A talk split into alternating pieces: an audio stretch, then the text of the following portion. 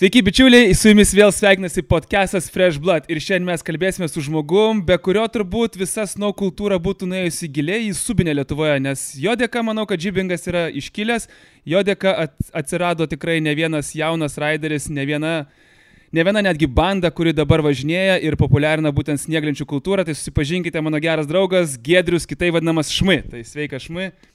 Sveikutėlis. Smagu tave matyti, kaip tu išlaikęs. Aukštam lygiai. kaip visada. Taip, taip. Kaip ten tu mėgsi sakyti? Все в шоколаде. Все в шоколаде. Все в ажуре. nu, va, irgi tokių, kaip sakysim, turi įdomių tokių tekstų. Gedriu, o aišku, tu važinėjai labai daug metų, mes esame pažįstami labai daug metų, bet tu pradėjai viską kur kas anksčiau, aš tave aišku atsimenu dar iš tų laikų, kai tu ten važinėjai, aš dar buvau tuo metu futbolininkas, dar mes gerai sutardom su François ir tu ten Lipo, ne ant Tauro kalno darydavai šį bei tą. Tai papasako, kodėl ir kada tu sugalvojai, būtent tu nuskeito atėjai į snieglenčių kultūrą ir kodėl būtent sugalvojai ateiti į snieglenčių kultūrą, o ne toliau būti, sakysim, to užkėtėjusiu skeiteriu. Nu, realiai tai nebuvo aš ten toks super skateris, kaip ten Hebra centriniai būdavo Zoja Lučiokas, Mantys ten. Aš labiau tas iš skeitų, tai galima sakyti, kad aš vaikystėje su rūla važinėjau, visas mano skeitas buvo, ten e- skaitydavau. Estiškas skeitas. Jo, estiškas skeitas, tiesiog mes ten karvindavom su juo, ten bandydavom donhylit, kol prisiplodom ir tai toks skeitas, o paskui tą rimtesnį skeitą aš vėliau pabandžiau šitą ir, ir e, čia buvo kaip e, niša užpildyti vasarą, kai neturi ką veikti, kai nėra sniego. Tai realiai ką, žiemą būdavo snowboardas, o vasarą daugybė visokių, kiekvieną vasarą kažkokį kitą užsiemimą, kitą sportą bandydavom, nes realiai norėdavosi tų pačių pojūčių, kurie, kurie būdavo pas tave žiemą, kai tu lakstydavai su lenta.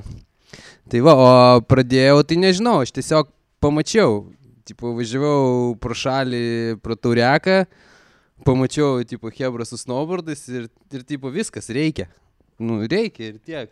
Kitą žiemą aš jau ten rūdienį jau pats stovėjau ant kalno su lenta. O tai tą snowboardą išsipjovė iš fanieros ar vis dėlto variai kažkur tais ne, čioko mantėco nusipirkai? Ne, ten iš fanieros tai pjausti dar anksčiau bišį Hebra. Tai ten Lučiokas, va, Mantys, ten Zoja, ten dar kažkas, Džiskas, ten Vranglioras, kas su jais važinėjo. Tai pirmos lentos buvo išpjautos iš fanieros, pavirtos biški ir užlenktos, o apkustai būdavo padaryti iš rolikų batų, bet e, aš visą tą mačiau, bet aš iškart nusprendžiau pradėti, kad, na, tipo, iš tikrųjų, tas dalykas, kur aš net nebandęs, supratau, kad aš nebus taip, kad pabandysiu ir numesiu, kad užsiminėsiu į ilgą, ilgą laiko tarpą, dėl to iš karto pabandžiau susirankiot visą gerą įrangą, tai ten iš pradžių čia Lietuvoje parduotuvėse dairiau, nes bu, dairiausi, nes buvo dvi parduotuvės, kur turėjo po vieną lentą. Baltic Clipperis? Ne, Baltic Clipperis. Baltic Clipperis jau turėjo. Jo, bet lentą, man atrodo, kad kažkaip tai ne ten aš žiūrėjau, kažkur aš žiūrėjau prie žalio tilto, paskui dar tas buvo Expeditionas, ne Expeditionas, pilies gatvėje tenais, tiksliau ne pilies pylimo gatvėje, o galų gale man atvežė Lučiokas su Mantu Burton Custom, ten pff, Hajendas, Lietuva reikėjo tik batus nusipirkti ir galim buvo čia. Pirkai, aišku, kerzus.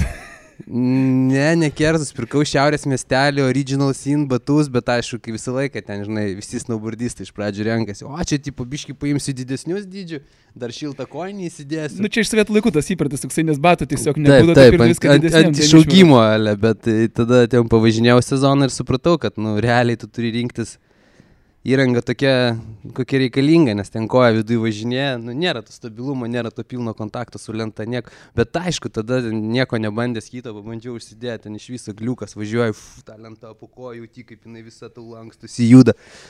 Atsimenu, pirmie ranai tai buvo kosmosas, ten wow, kažkas tai naujo nepatirta. Aš tai netgi bandau dar pagalvoti, kaip buvo galima įkištą metro 50-60 fanierinę lentą į vandenį pavirinti. ne, tai tik tai galus virindavo, paimdavo galą į puodą, įkišą, tipo, pavyrina, tada užlenkia tą galą, išdžiovina, kitą galą taip pat. O pačiam teko važiuoti tokią lentą? Mm, dabar galvoju, gal ne, gal neteko. Matyt, mačiau, bet žinai, kaip pats ten varinėjai su kastumu, tai ką jau ten su... Aš tai iš tikrųjų prisimenu savo bandymus, aš buvau pasiemęs pas draugelį tokį Igarių. Igariokas. Igariokas, jo, kur, Igariokas. Kur dabar sėdi Italijos rolikis. Tai mes jau buvom rolikistai, žinai, ten seni, Aha. seni korečiai. Ir aš pasiesim pasėmiau lentą ir mes nuvarėm ant taureko, irgi čia buvo 2000 pradžia, atvarom su draugeliu, ten aišku, tokia vaikų banda, žinai, kur tenais 5-7, nu gal 7-8 metų, žinai, gal maksimum iki 10 metų. Pamatė, sako, o žiūrėk, dėdė su snowboardais, tai paros, kaip reikia važiuoti. Na, nu, aišku, mes abu su draugeliu į spalvą gerą, nes pirmą kartą, mes tos lentos net nežinom, kaip ją užsidėti normaliai, žinai. Nu ir ką, metam vaskyčiai, pamarskomų, kas pirmas. Mhm. Pralašiau aš, aišku, aš buvau antras, tai draugelis laimėjo, tai jisai pirmas turėjo išbandyti ir jis tos pačios čia 5 metrus ir jis taip deda ant, ant pilvo, bet toks, žinai, net su garsu, net aš šoką, žinai. su geru kantu. Su geru kantu, žinai. Ir vaikai tai visi, žinai, juoktis. Nu ir ką, automašina eilė man. Nu ką, reikia dabar daryti, draugas padarė ir man. Aš irgi tą lentą pasiemu, pražiūriu ten 15 metrų galinis kantas ant subinės, subinė dvi skirtingas pusės, atrodo žinai, kad ten viskas plyšo, vaikai dar labiau juoktis ir baigėsi mūsų snowboardinimas, mes surinkom ir išvarėm kažkur tai čia, man atrodo, kur dabar Ozas to, ten irgi būdo kalnas, tai kažkur mhm. į tą pusę, tenais bandyti toliau tas testavimus, bandyti toliau savo, savo mokslus mokymus. O kaip tavo mokymais buvo irgi kažkaip panašiai, ar vis dėlto taip nekritai smarkiai? Mano mokymais tai buvo irgi labai panašus kaip tavo, kad uh ten gavau aš talentą, atsimenu, aš ten ją apsikabinę sėdėdavau, kiekvieną dieną pro langą žiūrėdavau ten į oro prognozes, kada, kada tas sniegas. Nu ir mes ten sėdim ir atsimenu vieną dieną pasiryko, gal savaitgalis kabom ir šūk iš ryto, prisnikta, oba, tipo, viso, varom. Ryko turėjo mašiną, Fordą tokį seną, turbūt pirkau už tiek pat, už kiek aš lentą. tai šitai tą Fordą viską susimetėm. Kur varom, tipo, ant tauriako? Ne, ant tauriako per daug vaikų, per daug žmonių, davai ant liepkalnio. Realiai snowboardistų vieta, ten, žinai, tiesenį važinė. Snowboardas, nu, davai varom, šūk nuvarėm ir, tipo, pačiam viršuje ant to šlaito, kur dabar užprūkštas, koks ten vakarinis skaitosi.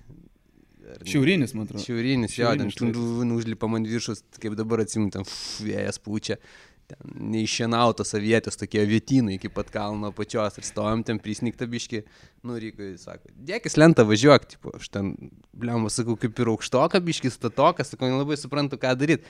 Davai, davai, tipo, užsidėjau lentą per tas avietės kulverčiais nuo viso kalno. Iki apačios ir pačioje, apačioje, ten, kur jau visiškai nuo žulnų, ten supratau, kad, va, tipo, negaudau kantų, nebijau greičio, galiu važiuoti. Ir ten tokių takelių, nežinau, gal ten 20 metrų. Nusileidai, nusileidai. Tipo, šiaip reikėjo suprasti, kaip viskas veikia, nes nebuvo čia dabar, žinai, čia jūs YouTube, telikai, draugų, trenerių aplinkui ten.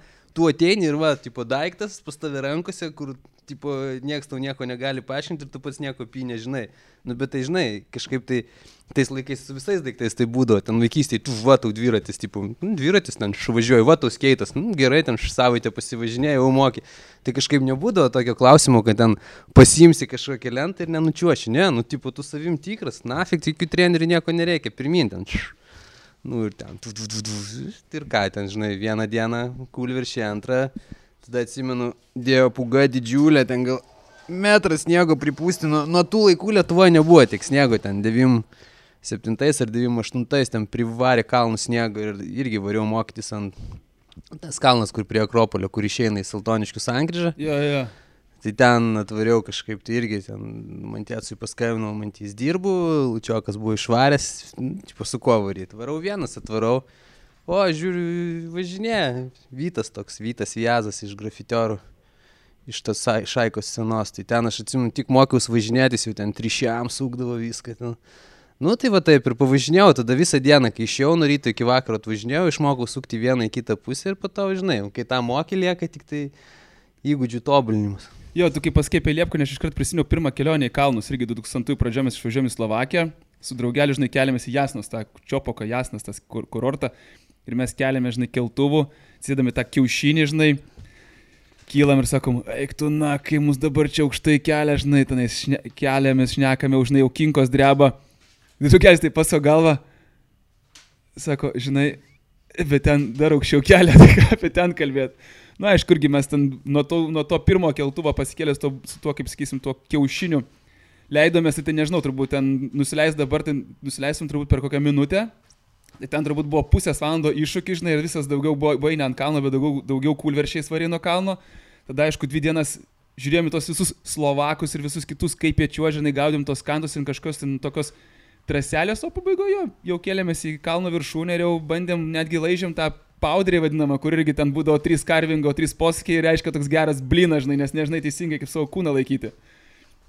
Taip, taip, pas man irgi tas pats buvo ir ten su, su freeridu lygiai taip pat atsimenu savo pirmą freeridą, ten pirmą kartą kalnuose buvau.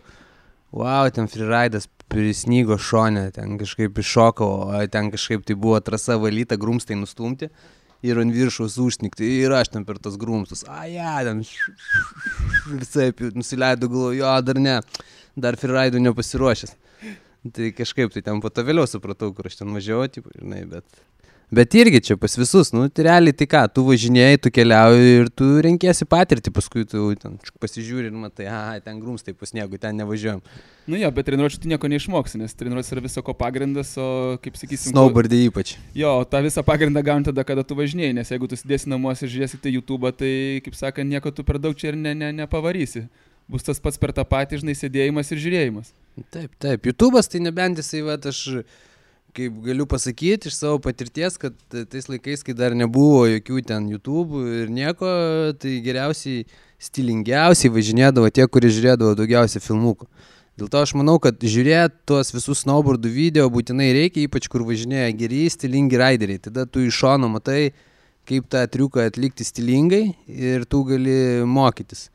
Ir va tais laikais, kai varėm ir kas ten sėdėdavo ant filmukų, nu tai jo, pavyzdžiui, Tomo, Maryla, ten visi stiliaviausi raideriai sėdėdavo ant video ir tada jie kažkaip tai akim nuskaitydavo, savo pritaikydavo ir, ir stipriai jausdavosi ant, ant stiliaus. Tai negalima sakyti, kad video nepadeda šitam visam važinėjimui ir... ir, ir Jo, bet tu turi važinėti. Nes, Taip, tu, tu tai būtinai tai... turi važinėti, tu turi pastoviai lavinti savo kūną, turi būti gerai fiziškai pasiruošęs, kai fiziškai gerai pasiruošęs, tai psichologiškai iš karto lengviau viską daryti, mažiau baimės, kai tu žinai, kad tavo kūnas tvirtas.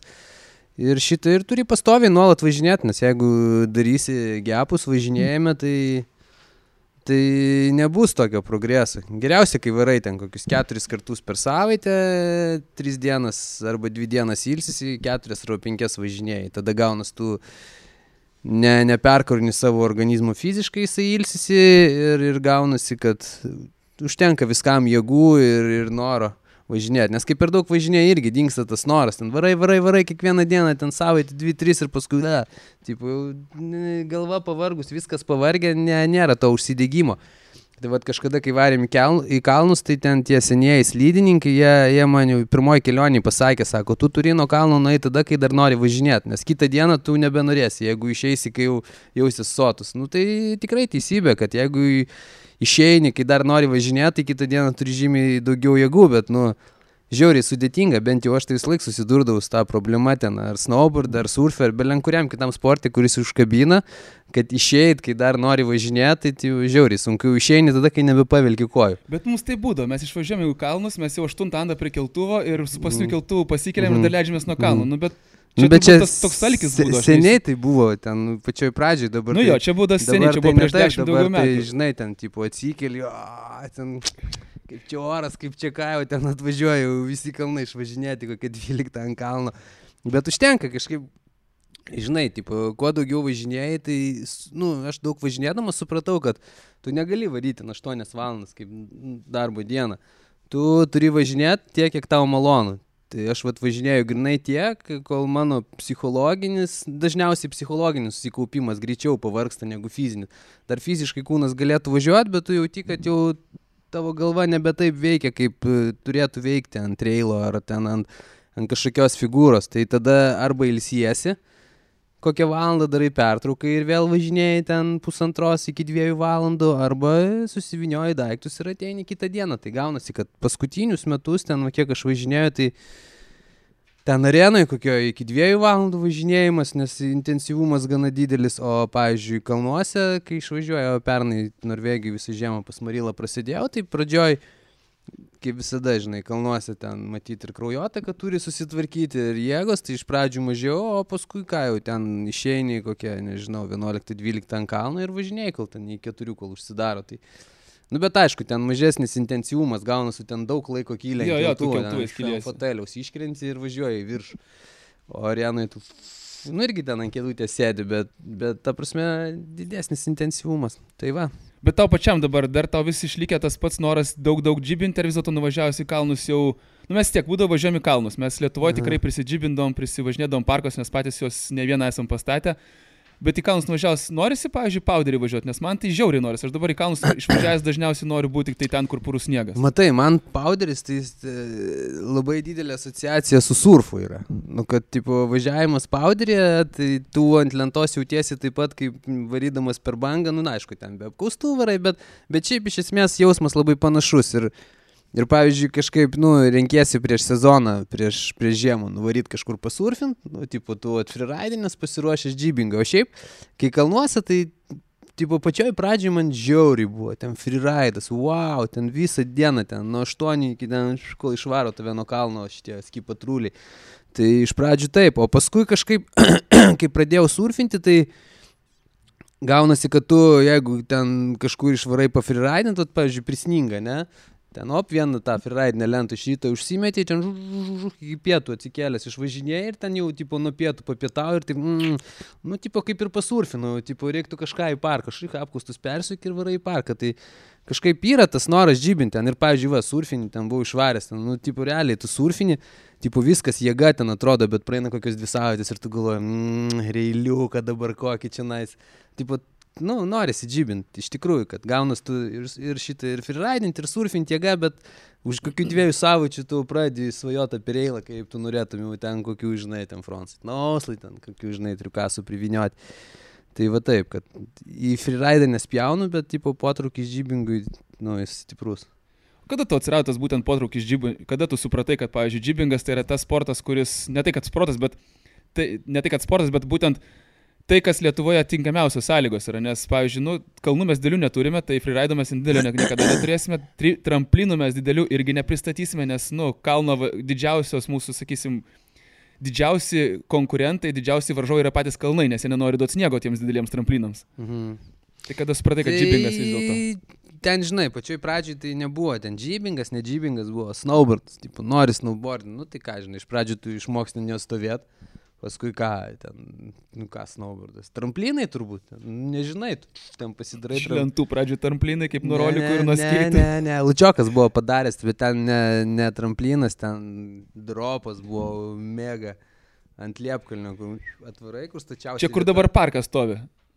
Ne, ne, čia dabar. Nes ten būdavo irgi padaręs, būdavo ten, kur stačiausia, tas, kur parko dabar tas landingas, nu, būtų tokia tikrai stati vieta ir būdavo irgi, nu, nu ten parvarė ant greičio ir ten irgi jo, ten dropint toks duobė kažkur, neaišku, kur ten krenti. Ten, ten buvo daržas, kas nei vietoj, ten, tipo iš viso, kaip viršūnė, jeigu atsistoja viršūnė ir žiūri šiaurinę trasą, tai į kairę būdavo, ten nenaudojama, ten, ten tipo šiukšlės, armatūros kišodo, visokie ten betono eini blokai guli suvarsti, nes ten matyti tas šlaitas, nuo kurio vertė ten aikštelę darė. Aha. Ir gavosi, kad tu nuo pačios viršūnės ten kelis metrus išsibėgėjai ir tada toksai, nu, kaip lieptelis. Toks, žinai, kaip šitas supernatural. Lietuviškas.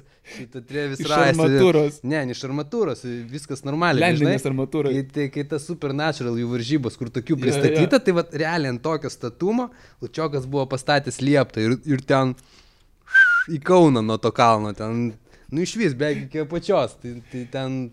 Tai ten jau buvo žoskas tramplinas, ten ir lentos lūžinėjo ir viskas, bet man atrodo, kad Hebra naudojo gal tik vieną sezoną, va tada, kai buvo daug sniego, ten 97-98, o po to jisai tik stovėdavo, mes jį ten pažiūrėdavom tą trampliną, prisimindavom, kaip jisai veikia, pažvengdavom ir, ir šitą ir, ir, ir nieko. O paskui, paskui... Tada pas... turbūt perkelį tą kitą vietą, nes pamatė, kad ten niekas nešakinėja. Ne, tai ten, pažiūrėjau, žinai, Slučiokas, jis, jis tipo, daug gali, daug ten moka ir gali iš tikrųjų vinioti ten triukus ar nušok nuo tokių vietų, kur niekas negali. Tai ir iki šiol pasytas yra, kad jeigu statai slučiokų parką, tai tu stabdai. Ten, a, ką iš čia stato, čia čia per turėglas, o turi būti vadam. Pastatai ten tokią figūrą, kur ten visi, wow, tipo, kas ant jos važiuos, lučiokas, aš važiuosiu. Tai jis, nu, realiai pas jį sugebėjimai, kad jisai gali, tai pas jį būdavo ir statymai tie, kad jis pasistato savo ir ten visi kiti ten primištom keliam bando šokti. Tai o šito, o su džybingu tai buvo taip, kad nei mes matėm, nei mes girdėjom, žinai, ten vienintelė informacija tai būdavo olimpinės įsijungi, ten, wow, nuo 98 Nagano, Nagano ten ten slalomistai. Paipas tenais, slalomas. Nu ir tu matai tuos, nu, tipo, kažkas ten lenktyniauja, nu, bet aišku, čia ne mums, nu, kokios ten lenktynės, o kiti ten šakinėja, tai ką, ir bandai daryti snowboardus. O po to G davė filmuką Resistance ir mes ten su Divisu atsimenu tą filmuką, aš daug kartų pažiūrėjom. Tai supratom, kad, nu, Lietuvoje džybingas turi ateitį, nes su tiek sniego, kiek, kiek ten visą laiką būdavo, tai ten nepristatysi tų tramplinų, gaunas statai, statai, statai, statai. Ir ten mažai važinėjo, o džybingui ką, bam figūrą numetėjai. Jo, jeigu pagalvosim apie džibingą, tai iš tikrųjų atsimenu buvo ant Liepkalnio, kai mes prisirinkdom ten to sniego pas tavį tą Voyagerį, tą tavo busą nemirtingas, kuriuo, nežinau, jis važiavo turbūt kol neišpuo visiškai, nes ten buvo pusė, pusė vietų užpurkšta šituo Makrofleksas. makrofleksu, dar kažkur faros buvo užklijuotos jau tenais permatoma plėvelė, nes stiklai tiesiog nebesilaikė. Bet su juo buvo vežama pas to sniego, buvo pastatomas vienas reiliukas ir visi susirinkdom ten, ką žinau, susirinkdom, kad ir 20 žmonių. Ne, nu, 20 turbūt tiek nebūdavo, daug dievė ten 10 susirinkdavo. Nu, man atrodo, kad būdavo 20, gal, gal kartais, bet gal, žinai, ne visi daugiau, važinėdavo. Bet, jo, bet, tai jo, tai dabar ką apie būsą? Ai, busas, busas, bet tai, tai, tai apie tada... džibingą, kad mes, žodžiu, buvom neišpindė, kad mes tiesiog Jo. veždavomės, nes mes norėjom važinėtis. Jo, tai gaudavosi, kad veždamės ten, pati pradžia, tai kaip to džibingo buvo, aš atsimenu, kaip dabar tas pirmas figūras, ten pasižiūrėjom tą filmuką mes, nu ir ką, ten šūk atvarom ant taureko, hm, tipo, ir ką čia dabar panaudoti ten, o, vaikų aikštelė, medinės, atsimenu, tokios būdavo, jo. stalas stovimės, tą stalą, hop, atsimenu, nusiridenom, tai važinėjom, gal jisai subirėjo. Tada stalas subirėjo, nu, dar kažkur reikia vėl tą pačią aikštelę, ten ilgiausią rastą, kuris buvo susuktas, nu, rastą ant stalo, nu ir kažkaip tai tai, va, Gerai, kad žiemą vaikai nežaidė, tai nereikėjo to rasto. Tai žinai, tais laikais ten buvo ir laisvės daugiau, ir pinigų daugiau. Nu šiaip, tipo, gyvenom mes laisviau. Čia dabar visi yra supakuoti, kamerom apdėlioti, visi viską mato, visi viską seka, tau nieko negalima. Ten kaip ten iš vis tie ekstremai gyvi su, su tokia, žinai, aplinka, čia nais sunku suprasti. O tais laikais ten buvo ramiai, atėjai, pasiemi pjūklą, susitvarkiai reikalus, ten viskas, nuburdystai važinėja. Jo, panašiai būdavo ir su radučiais, mes atsimnam prie gatvės kažkada tai su Igarioku to pačiu draugeliu nupjojom vamzdį, nuvežėm kitą dieną į servisą, mums suvirino, tada mes ten pasistatėm tokį turėjom džibingui ro, rolikinį reiliuką Mm. ir mes įslėpdavom visai, kad tarp tokių žemai, žemai augančių eglių. Tai mes džiaugiamės gal kokius du mėnesius, paskui bomžai vis tiek pavagė tą, tą išnešė mūsų ir likom be reilo. Taip, taip. Tais laikais visų figūrų būdavo e, vienas likimas. Jeigu ten metalo yra, tai nesvarbu, ar, ar ant liepkalnio tos figūros gulėdavo, ar ant tauro kalno, ar ten prie operos ir baletų suskeitais važinėjant, visos figūros ten bamžaros į metalą piu, priduodavo. Tai, tai va, o šito, jeigu ten grįžtant prie džybingo, tai iš pradžių pamatėm tą filmą, pagalvojom, kad reikia kažką daryti. O po to kažkaip antras filmas iš karto ten, kitais metais gal buvo Nixon Jeep Festas, tai ten tas filmas, kur biški davė supratimo, kaip reikia daryti, ten tipo filmo tema tokia, kad e, firma Nixon daro Jeep Festą, surenka geriausius ten tų laikų džiberius, juos neatsimenu, jis nausamitą, man atrodo, nuveža į kurortą ir jie ten naudoja dalį figūrų, kur yra, o likusias figūras susirenka visą hebrą ir tipo ten nusibraižo ten, nu, va tokią figūrą reikia ir kitą dieną visi vyrina. Ir tada, aha, supratau, kad tipo, tik tai tu pats savo gali pasidaryti tai, ko tau reikia, nes tau niekas nepadarys. Na, pradėjom, nu tada patys gamintis tas figūras, žinai. Ten va, pas man to tėvą darbę, atsimenu, pirmą reilą susivirnam, pirmą boksą ten susivirnam ir tada, žinai, tipo, pradedi daryti pats važiniai, atsiranda supratimas, ko, ką norėtum pakeisti, ką norėtum daryti kitaip, ten, nu, per tiek metų ten š, š, š, pjauni, kali, vyrini ir, ir, ir, ir darai tos parkus. Aišku, ten, žinai, kai video pastoji žiūrėdom, ten jaunoji karta visą laiką šalia, žinai, čuk vidosus, tu matai visas naujienas, kadangi sekdavai, kas vyksta Amerikoje, nes kaip ten gavosi, gaunasi, kad snowboardas gimęs jisai Amerikoje, tai ten ir visos naujovės iš pradžio atsiranda, plus ten rinka didelė.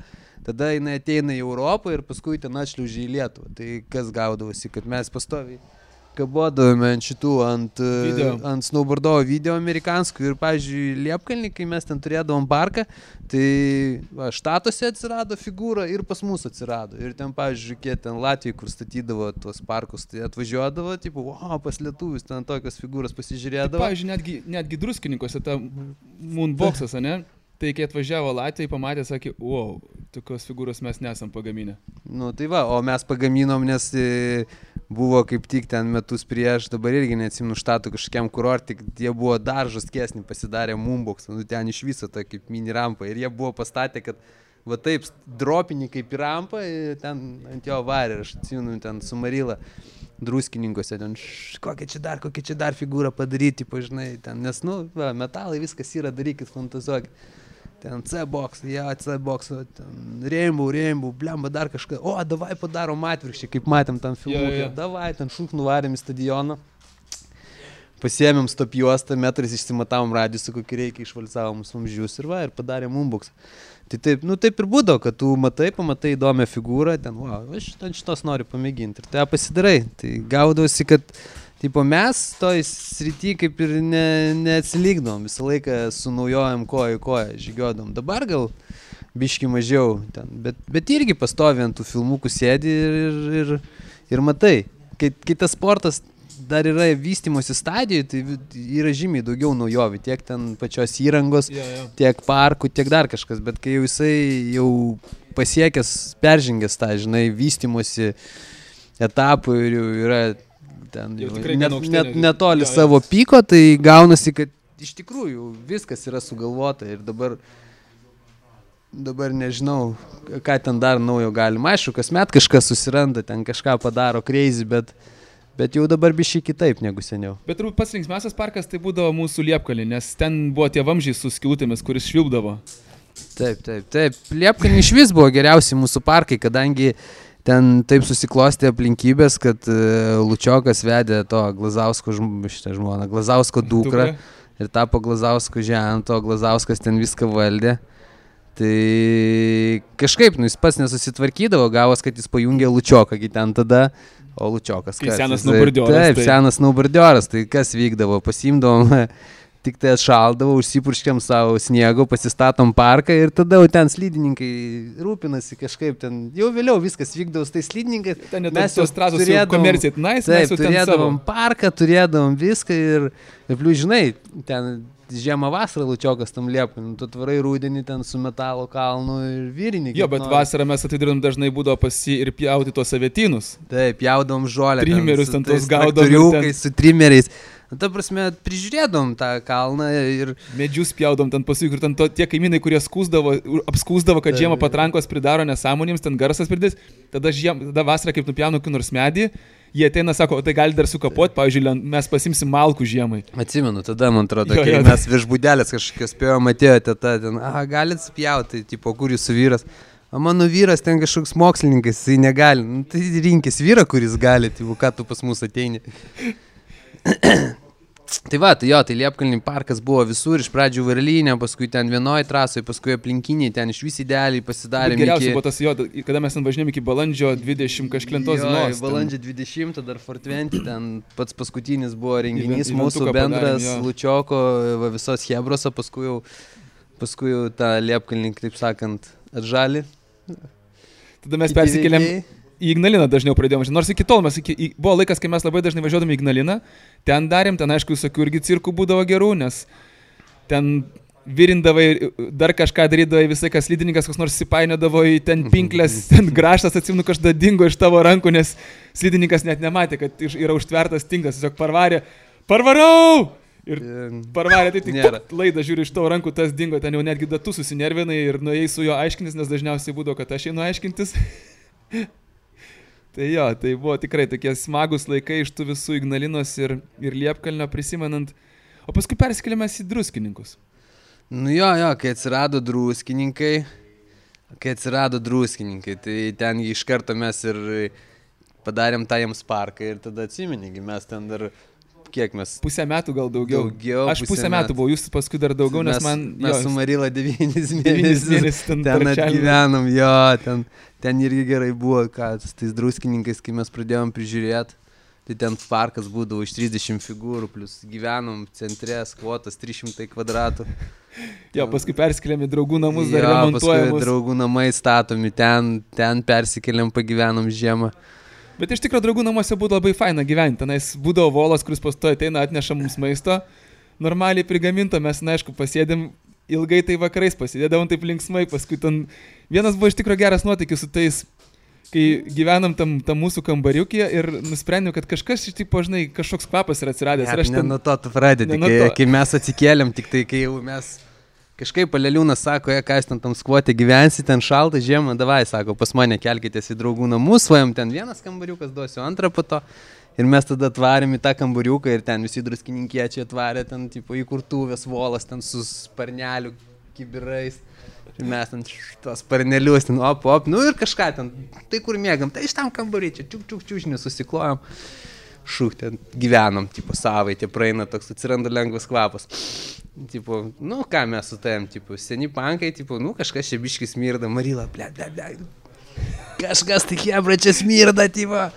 Tipo, ramiai Marila, viskas, ne, ne, čia reikia susitvarkyti, čia Jurga atvažiuoja, ten šūk konės į lauką, visas išmetė, uf, vis tiek smirda, batus, šūk visus išmetė, vis tiek viską išvedino, ten viską išvalė, nu vis tiek yra kvapas, stiprėja, stiprėja ir po to atsimenu.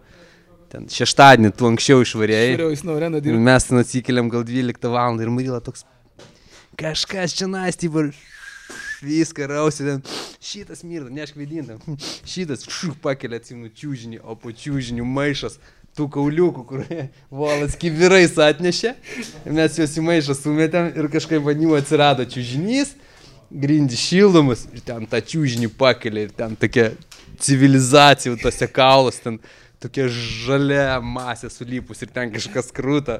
Visi. Bet buvo linksma. Pradurys, jo, tai žvengiam tada iki vakaro, atsiminu iš tų kaulų.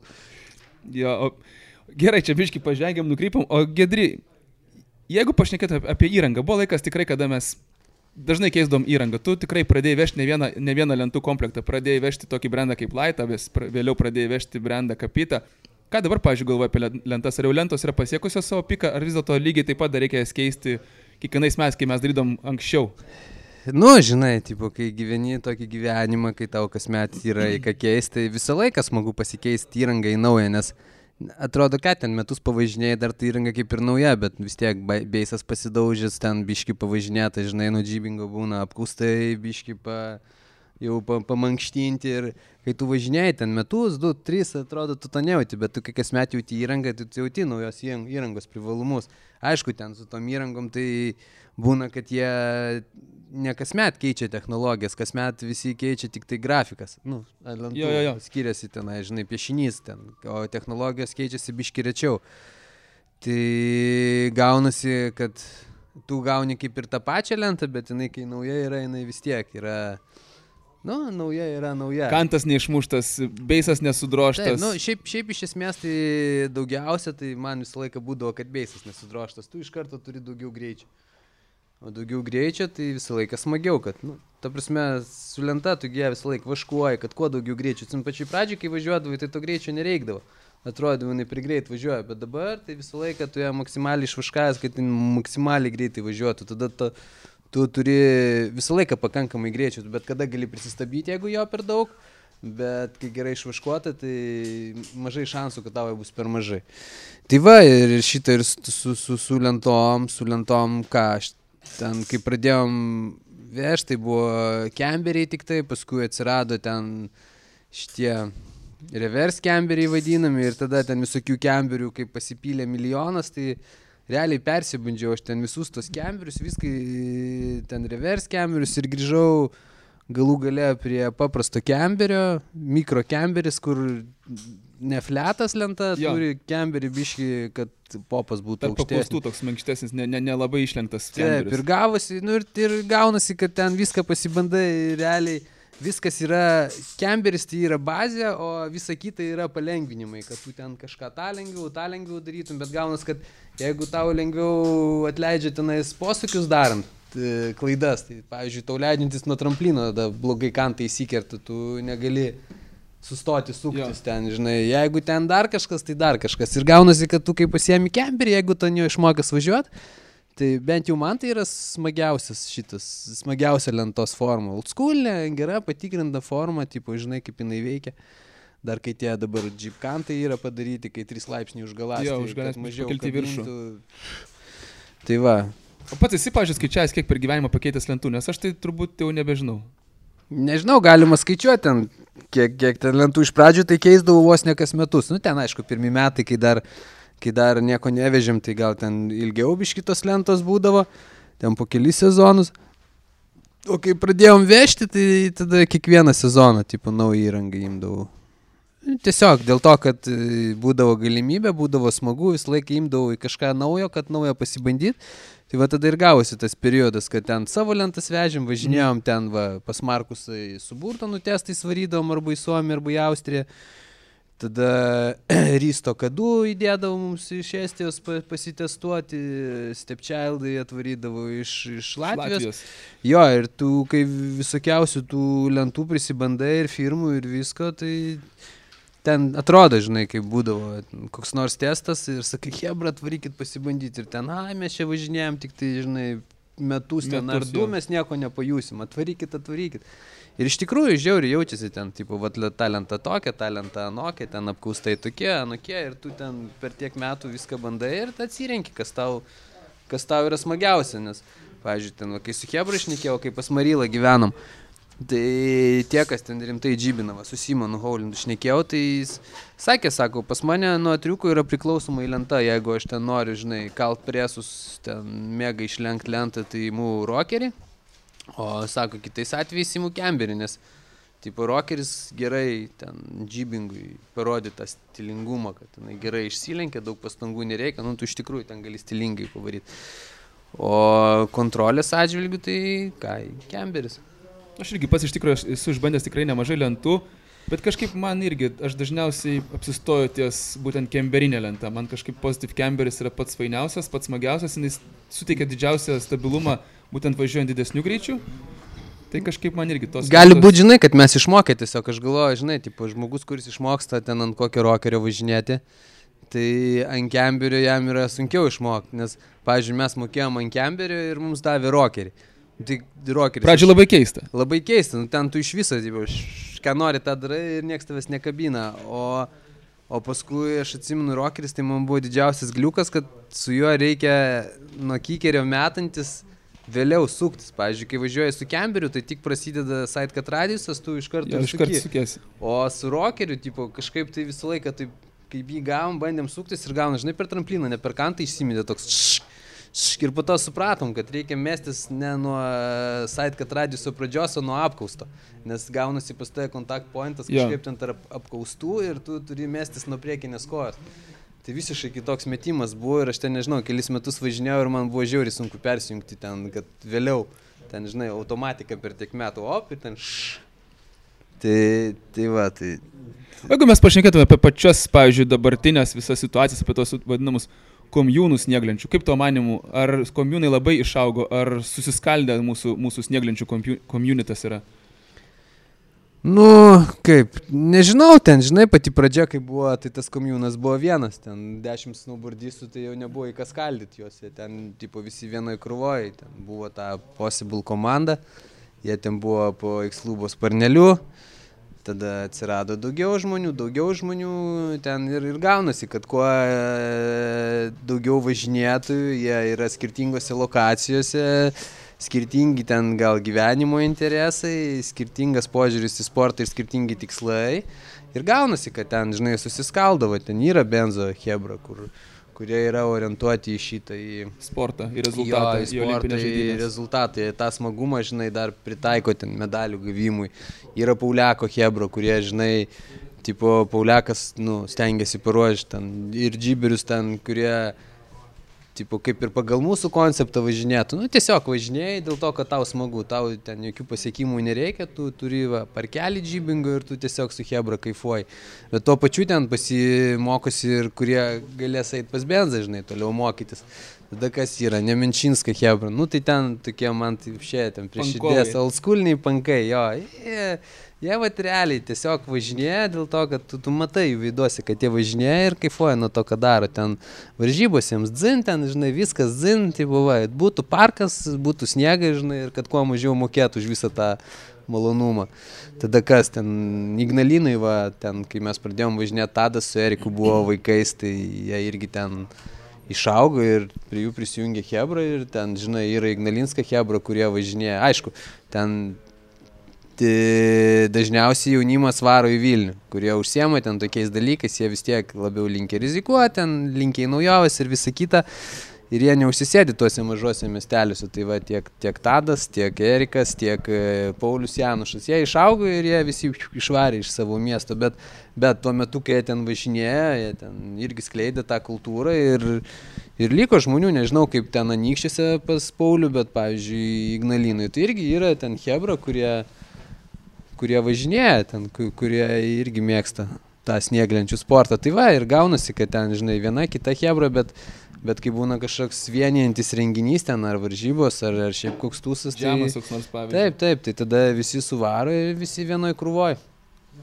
Ten visos tos hebros tampa viena hebra, snowboardistų, ten žinai mes, kai ten tose sultyse verdam, ten o, ten ta hebra, ten ana hebra, ten slidininkams mes visi vienodai. Snowboardistai. Jo, su, su, su slidininkais iš tikrųjų turėdamas tokių pasiaiškinimų būdavo, nes labiausiai nervuodavo, kada mes padarom, netgi užrašom taisyklės, kad vis dėlto parkas yra skirtas važiuoti arba freestyle slidėmis, arba su snieglente, bet jie vis tiek atvažiuos savo slalominėm slidėm ir pastoji šokinėdavo nuo mūsų tų kikeriukų, kurie buvo skirti džibiniam figūram ir tas būdavo labai nervuoja, nes visiškai išmuša iš vėžių, sugadina kikerį, sugadina užsimetimą ir tada būdavo reikalų. Bet tai žinok, ta pati situacija ir dabar yra, ten mažai kas pasikeitė. Ir iš tikrųjų čia yra ne tik, tarkim, Lietuvos problema, lygiai tas pats vyksta, va, Norvegijos. Sėdėjau, lygiai tas pats, ten slidininkai visi veržės, jiems, žinai, slidininkai, važinėja ten štai savo kalniukais lygumom, nu, realiai, lyguma nuo kalno. Ir nu, juos traukia ten, žinai, kažkoks ten vis tiek atrakcija. Nu, kiek tu gali važiuoti ten nuo kalno ir nuo kalno visą laiką tiesiai. Ten šu, šu, šu, šu, šu, šu. Nu, tai išprotėt galima. Nu, ekstrem irgi nori. Taip, tu pamatai, wow, ten snowboardistai savo pasistatė kažką, davai ir mes pabandom, o mes ten tokie pikti visi sėdim, ten šu, von, šias savo slydėm. Tai pačioj pradžioj, tai jeigu tu atsimni, kad, nu, realiai tekdavo, teko išsikovoti tą statusą snowboardistų, nežinai, buvo visą laiką tik slidininkai, nebuvo jokių snowboardistų, ten gyveno slidininkai, žinai, yeah. lafa, tipo, jų ten kalnas, jų taisyklės, jų viskas. Ir ten op atsiranda 2000-aisiais nu, snowboardistai, tipo kažkokie čia ateina ant, kal, ant to kalno, kurie ten įpylė tą kalną, ten dar kažką tai darė ir jie ten iš karto čia mūsų, čia viskas. O ką, snowboardistai, tai ne kokie vafliai ten, tipo, iš karto su slydininkais, tai tengi visko būdavo ir ir ten pasimuš tekdavo, ir apsistumdyti, ir apsižodžiuoti, ten vieni ant kitų lodavo. Ir, ir, ir galvoju, kad nu, mes ten gana griežtai laikėm tą liepkalnį, kai viskas buvo. Ir paskui jau tas momentas, atsimenu, kai mes pagirėm, tai buvo arena, ten international projektas, ten suvažiuoja užsieniečiai ir tada mes pasidarėm nebe tokie žostkai, kaip, pavyzdžiui, liepkalnio, ten čiutkas, ant laižnikų. Nu, aišku, ir arenai ten jos paaugliai karts nuo karto, nu, bet nėra taip, pavyzdžiui, kaip ten. nu, vis dėlto keičiasi turbūt jau laikai, viskas keičiasi. No. Taip pačia Amerikoje kažkada tais snieglentininkus labai kreivai žiūrėjo. Buvo, kai jos irgi ten nuo kalno varė ir stumdydavo ir panašiai, bet paskui žiek pasikeitė ir dabar manau, kad vien tik tai tikrai nemaža, nemažai, galima sakyti, kad nemažai snieglentininkų, nemaža snieglentininkų dėka būtent olimpinės žaidynės ir visos kitos žaidynės pritraukia labai didelį jaunų žmonių susidomėjimą, nes Taip, jeigu nebūtų tokių sportų... Ten tai... žiūrėti dailų į čiūžimą ar ten tam olimpiadai, nusijungi realiai žiemą. Tipo varo ten tie šitie biatlonininkai, ten snargliais, apšalusiais, ten...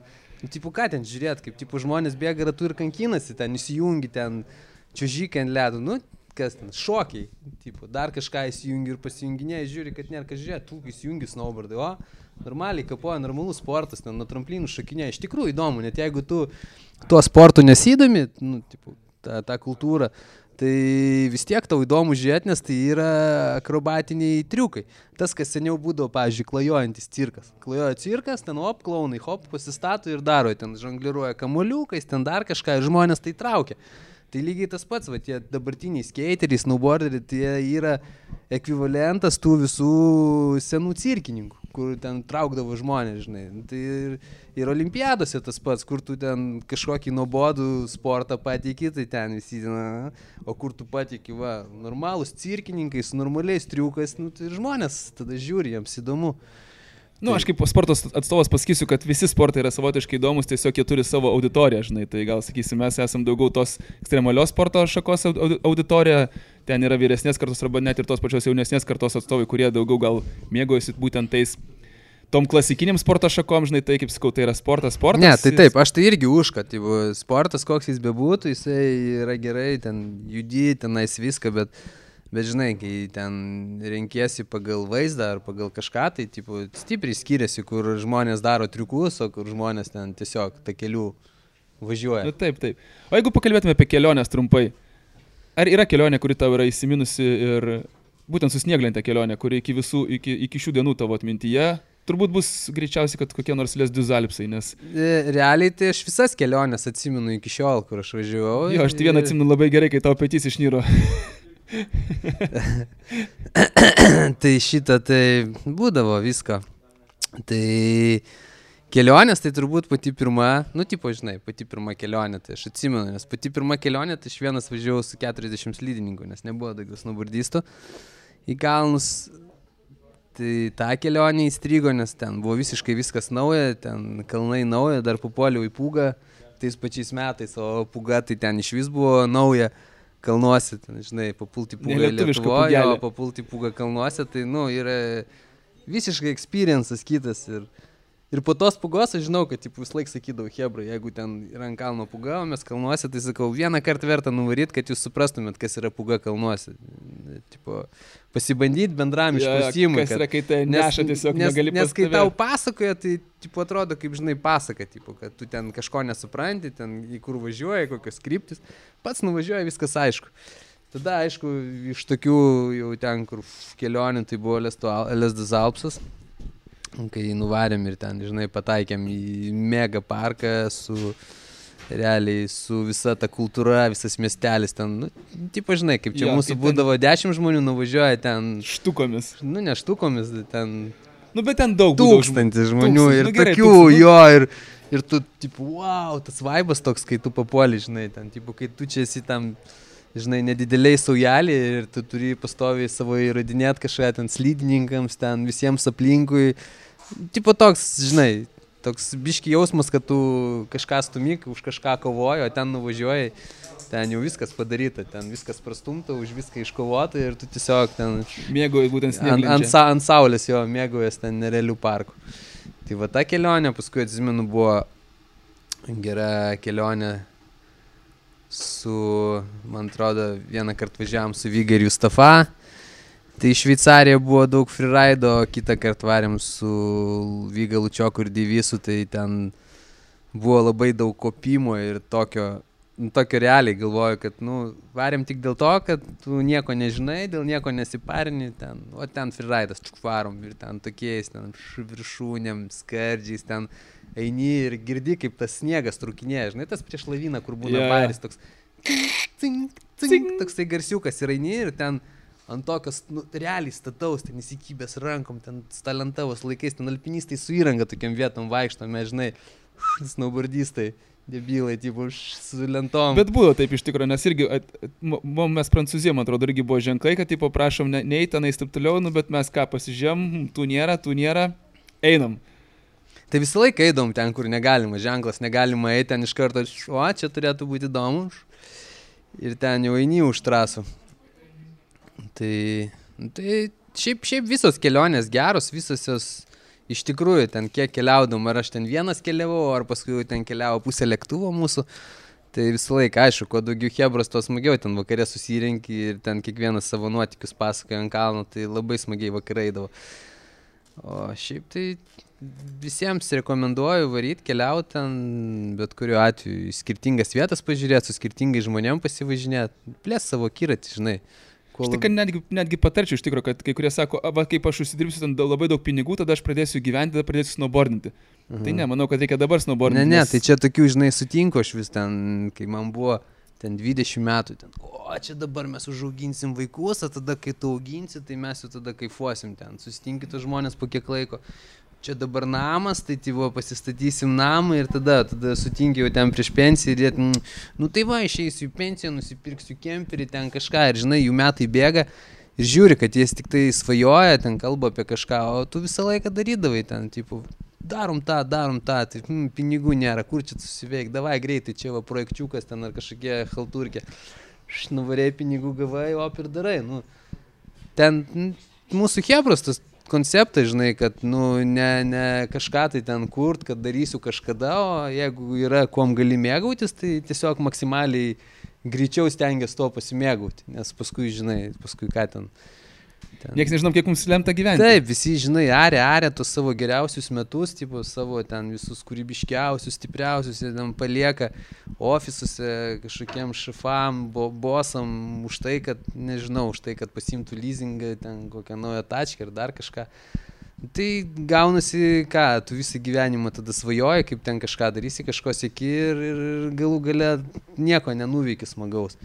Tai kažkaip, va, mūsų kebras, tai man džiugu, kad, tipo, sugalvojam, va, ten reikia surfo, davai, ten surfas, ten reikia ten to, davai, ten. Ir, nu, ir tu darai tam, kad kaifuot, nes nuo vaikystės, matyt, pripratę, žinai, tam kiemė gyventi, ten su tais keitais, su dviračiais, su kažkuo, kad ten sugalvoji ir pasidarai, sugalvoji ir pasidarai kažkokį ten savo smagią atrakciją. Tai ir tas dabar išlygia, kad sugalvoji ir tu toliau ten bandai mėgautis, va, tugi ten, ten irgi vasarą visokių užsiemimų, ten varžybos, dviračiai, dabar tu vasarą gyveni aktyviau gal net negu žiemą.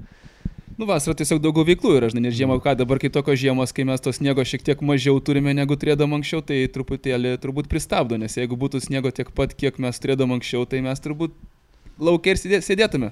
Taip, taip, tai tas ir gaunasi, kad ne, negalima praleisti progų pasimėgauti gyvenimu. Tipo, yra proga ir mėgaukis, niekada nebandyk nustumti ten vėliau, nes kuo ten, žinai, vieną kartą nustumsi, antrą kartą nustumsi ir paskui taps įpročiu ir tu sustumsi viską į pensiją ir kai tu išeisi į pensiją suprasi, kad nei jėgų, nei noro, ten, nei užsidėgymo to daryti nėra. Dėl to siūlau visiems mėgautis, o į pensiją, tipo, kai eisit, va tada galvot, kaip užsidirbti, ten kažkokių pensijinių šitų, nes gali būti, kad ir nedagyvensi. Tipo, nespėsi pasimėgauti ir pensijos negausi ir kas gausis ten, tipo, visą gyvenimą tarsi ten visiems tiems įmūnams, ten kažkokiems jų mokesčiams visokiems.